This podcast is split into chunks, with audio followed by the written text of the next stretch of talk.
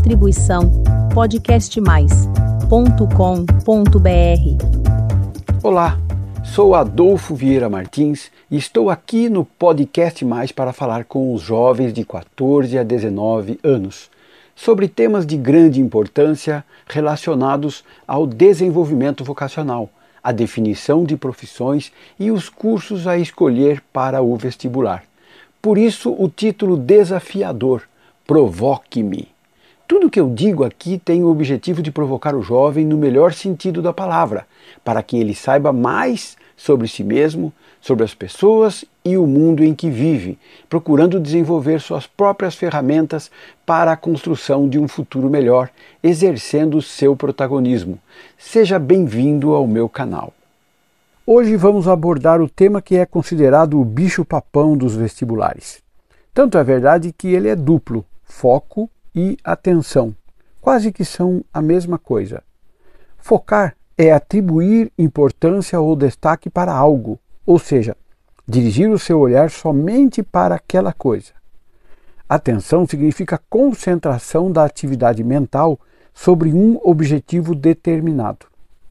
Resumindo, então, quando estamos na época do vestibular, o que significa tanto os momentos de estudos quanto quando estamos fazendo provas. O melhor resultado conseguido se dá quando damos foco e atenção para esses momentos. Quando se estuda, não é a hora de usar o celular, de ficar nas redes sociais, naquilo que os jovens conhecem muito, pois muitos jovens adoram ficar conectados enquanto estudam. Esse é o primeiro erro mais cometido pelos jovens. O momento do estudo deve ser cercado de foco e atenção total. De outra maneira, o estudo não será eficiente, pelo menos o suficiente para ajudar a fixar os assuntos em nossa memória. Atenção e foco significa que o seu estudo dará mais resultados. Você entenderá e guardará o que está estudando. Muitos jovens estudam sem dar atenção e foco, não guardando na memória fixa aquilo que foi estudado. Depois reclamam que na hora da prova não entendem a exposição do problema e muito menos a pergunta feita. Então, a resposta sai prejudicada, com certeza, errada. Muitos jovens dizem que têm dificuldades para entender o enunciado. Isso é falta de atenção e foco. Bom, vamos lá para algumas dicas para você que quer aprender a dar atenção e foco para melhorar sua performance nos estudos e na hora do vestibular, pois um é resultado do outro. Semana retrasada eu apresentei a vocês a minha consultora virtual. Hoje vou convidá-la para ajudar os jovens com essas dicas para melhorar a atenção e foco. Oi, Ana, tudo bem aí? Oi, Adolfo. Apesar de ser uma consultora virtual, o que supostamente não me dá o direito de reclamar, quero deixar claro que não gostei de ter sido esquecida no podcast da semana passada. Eu tinha muitas informações sobre a ajuda dos pais para o despertar vocacional. Ana, me desculpe, mas eu estava em viagem e teria que ligar o seu sistema remotamente, o que eu ainda não sei fazer. Mas vamos lá. O que você pode dizer, já que você tem inteligência artificial e pode rastrear todas as informações da internet e ajudar os jovens? Ok, Adolfo. Você sabe, eu adoro ajudar os jovens. Vamos lá então. Em minhas pesquisas, achei uma abordagem interessante dada pelo Guia do Estudante, que compilou várias técnicas para aumentar o foco na reta final dos vestibulares. Olha só a primeira técnica, conhecida como Pomodoro. Alunos costumam estudar horas seguidas, indo à exaustão e a perda de foco. Para isso não acontecer, é indicado dividir os estudos em ciclos, com 25 minutos de estudos e 5 minutos descansando. Ah, técnica Pomodoro, interessante. 25 minutos estudando e 5 descansando. Legal. Sou dessa opinião também. Alternar estudo e descanso. Vamos à segunda dica então, Ana. A segunda dica é sobre a respiração, pois exercícios de respiração são importantes para melhorar a concentração. Eles ajudam a diminuir o batimento cardíaco, a oxigenar o sangue e acalmar a gente. Uma técnica boa é utilizar a respiração quadrada, usando 3 segundos para inspirar, 3 segundos segurando a respiração, prendendo o ar, mais 3 segundos soltando ou expirando o ar, e finalmente mais 3 segundos segurando o pulmão vazio.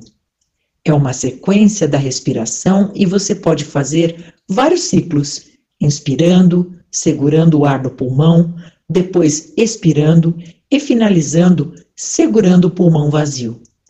Faça vários ciclos, repetindo até que você sinta que já está mais calmo e tranquilo para iniciar a prova. Muito bom, Ana. Essa respiração eu faço antes de dormir e realmente me acalma. E qual é a terceira dica para o jovem manter a atenção e o foco?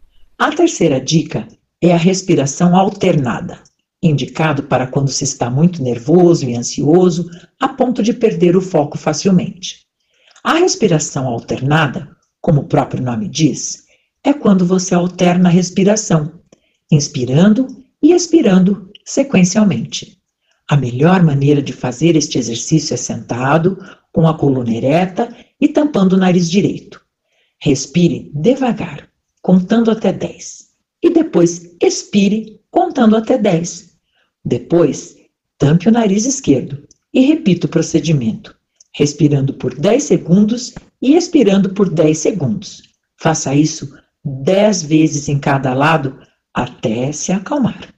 Isso mesmo, Ana. Esse é o exercício que fazemos quando estamos muito nervosos e alguém vem e fala: respire um pouco até se acalmar. Muito bom. E a quarta dica, qual é, Ana? Dando dicas de respiração para acalmar as pessoas, pensando no nervosismo e no equilíbrio. O que vem sempre à memória da gente é o fator organização. Sim, porque a saúde mental algo que se fala tanto por causa da pandemia, também é afetada pela falta de organização. Pessoas desorganizadas tendem a viver em confusão e descontrole emocional. A organização é sempre muito importante. Começa pela sua mesa e pelo local onde você estuda. Ele deve estar livre de barulhos ou distrações. Não deve ser perto da TV ou de pessoas conversando. Evite ter elementos que te distraiam quando for estudar. Muita gente não se organiza com o tempo das coisas e acaba acumulando tarefas a fazer, nem sabendo por onde começar ou o que priorizar. Como parte dessa organização, é indicado fazer um cronograma ou uma lista de prioridades com o tempo a ser dedicado a cada uma delas.